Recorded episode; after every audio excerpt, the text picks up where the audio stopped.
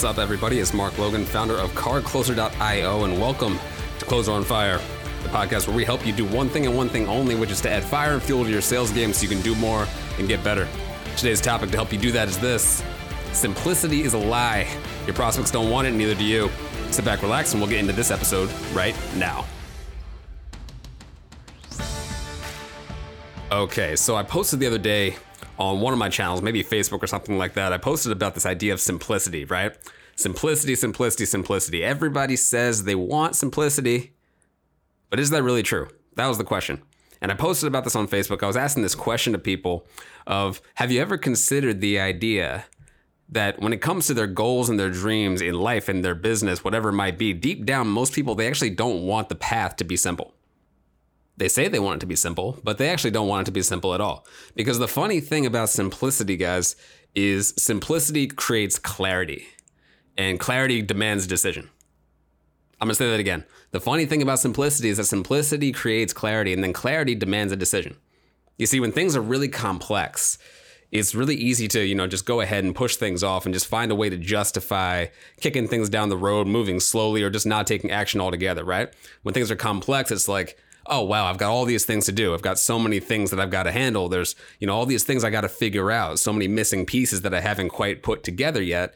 Oh, I'm just going to wait until tomorrow, or I'm going to wait until next week, or next month, or next quarter, or whatever it might be, and then things never get done. But when things are clear, the exact opposite happens, right?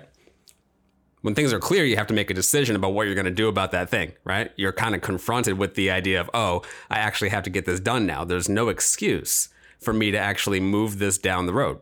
And so, what most people don't realize is that while they say they want simplicity all the time, and they say they're searching for simplicity and they want things to be simple all the time, even when it's right in front of them, even when it's the most simple path they could actually ask for, they still stay inside of the land of complexity because in that place, they don't have to do anything. In that place, their dreams are still alive and they don't have to confront their fears of failure, their fears of insecurity, their fear of the pain that might come around if they were to actually take action, right? Because on the other side of that decision, what happens? A whole bunch of stuff. A whole bunch of stuff that most people actually don't want to deal with. All of a sudden, you have new responsibilities. All of a sudden, you have new problems, new challenges, new puzzles you haven't figured out. And most importantly, my friends, is you have the factor of the unknown. You have all the stuff that you have no idea what is going to happen. You don't even know if you're going to be able to handle the stuff that comes your way. And so you would rather stick with the devil that you know instead of actually moving forward into that unknown territory. And that all comes with clarity. Clarity is a beautiful thing, but it's also a curse because it makes people stop moving and going after the things that they actually want. And the thing that you got to understand when it comes to sales is that people on the phone in any sales conversation, anywhere, any product, any service, any industry. They go through the exact same thing. When they get to the moment of decision with you, where it's a yes or no, are we doing this or are we not doing this, whatever it might be. Well, when they're in that place, they're in this place of fear of what's going to happen next. That clarity is making them go through all these gymnastics in their mind that makes them actually not move forward at all. And most people don't understand this. Most salespeople, they don't understand this. And because of that, well, they don't know what's actually happening with the prospect and they start talking about everything except what's stopping them from moving forward. This leads to people actually buying into prospects' excuses, buying into all of their bullshit and baggage that actually stops them from making a decision. They get in their own way because the salesperson did not know what to say in order to make that not happen, right?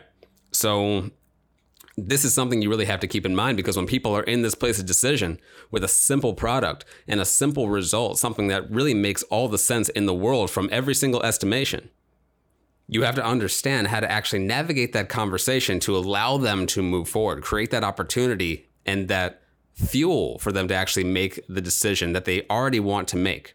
And I'll give you an example from my own experience. It's happened a million times over because obviously this is a very common thing. But I remember I had somebody who got onto a phone call with me and he was very excited about the product that we were selling at the time.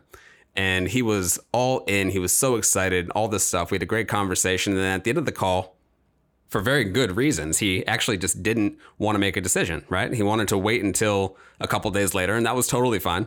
And we ended up getting on a call, you know, again, a follow up call a couple days later. And we started having this conversation again. And all of a sudden, there's all these new things that didn't come up before all these new issues, these new blocks, and yet he was still very excited. He was more excited than he was the first time, even.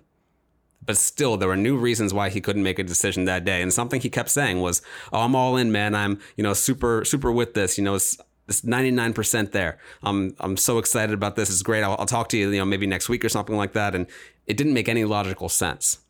It was, "I'm all in, and I'll talk to you next week. I'm all in, and I'll talk to you tomorrow, or whatever it might be." Right? And we ended up getting on a third call and he starts doing this all again. There's new things again, new challenges, new stuff that he didn't tell me before. And he's actually even more excited again. But you know, he was at 99% before, and now he's at like 99.7% or something like that, right? And you know, at this point, you know, like I've had so much experience, I've had years of it. I've, you know, taken thousands and thousands of calls and, you know, all this kind of stuff. This is not new territory. And I asked him a question that I would suggest that you ask prospects yourself when this actually happens to you. I said, "Do I have permission to, you know, be direct here?" And he said, "Yeah, you know, sure, be direct. You know what's what's going on."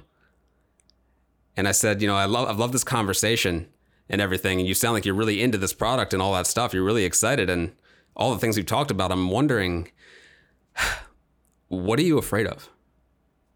If you don't mind me asking." And there was a long pause and all the walls came down in that moment where he said, "Yeah, man, I am, you know, I'm honestly, I'm glad you asked that question because I'm really kind of freaking out inside a little bit about whether I can even do this.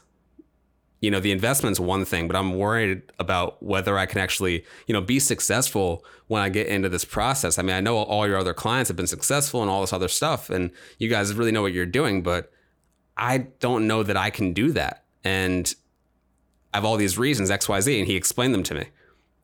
And the second that we actually talked through those things together, all of a sudden he felt confident and had conviction about his ability to make a decision and his ability to be successful with the entire, you know, situation, the entire product and experience that we were talking about. So on that day, we actually made the deal. We moved forward very, very quickly, and he was very successful in the program that we were talking about that day. So I want you to think about that because if you can blow away those smoke and mirrors, and you can just get down to the heart of the matter, which is what is actually stopping you. You like everything, everything is simple, the path is clear, and yet you're still not moving. If you can get to that fear aspect, if you can get to that uncertainty, that discomfort, those things that are going through the prospect's mind, and you can really talk about them at an honest, real level and help them work through those issues, then simplicity will be enough and then they'll be able to move forward and you'll be surprised at how many more deals you're able to close okay? So with that being said it brings us to the end of this episode here. Put that into action. Let me know how it goes and i will see you in the next episode of close on fire. Be great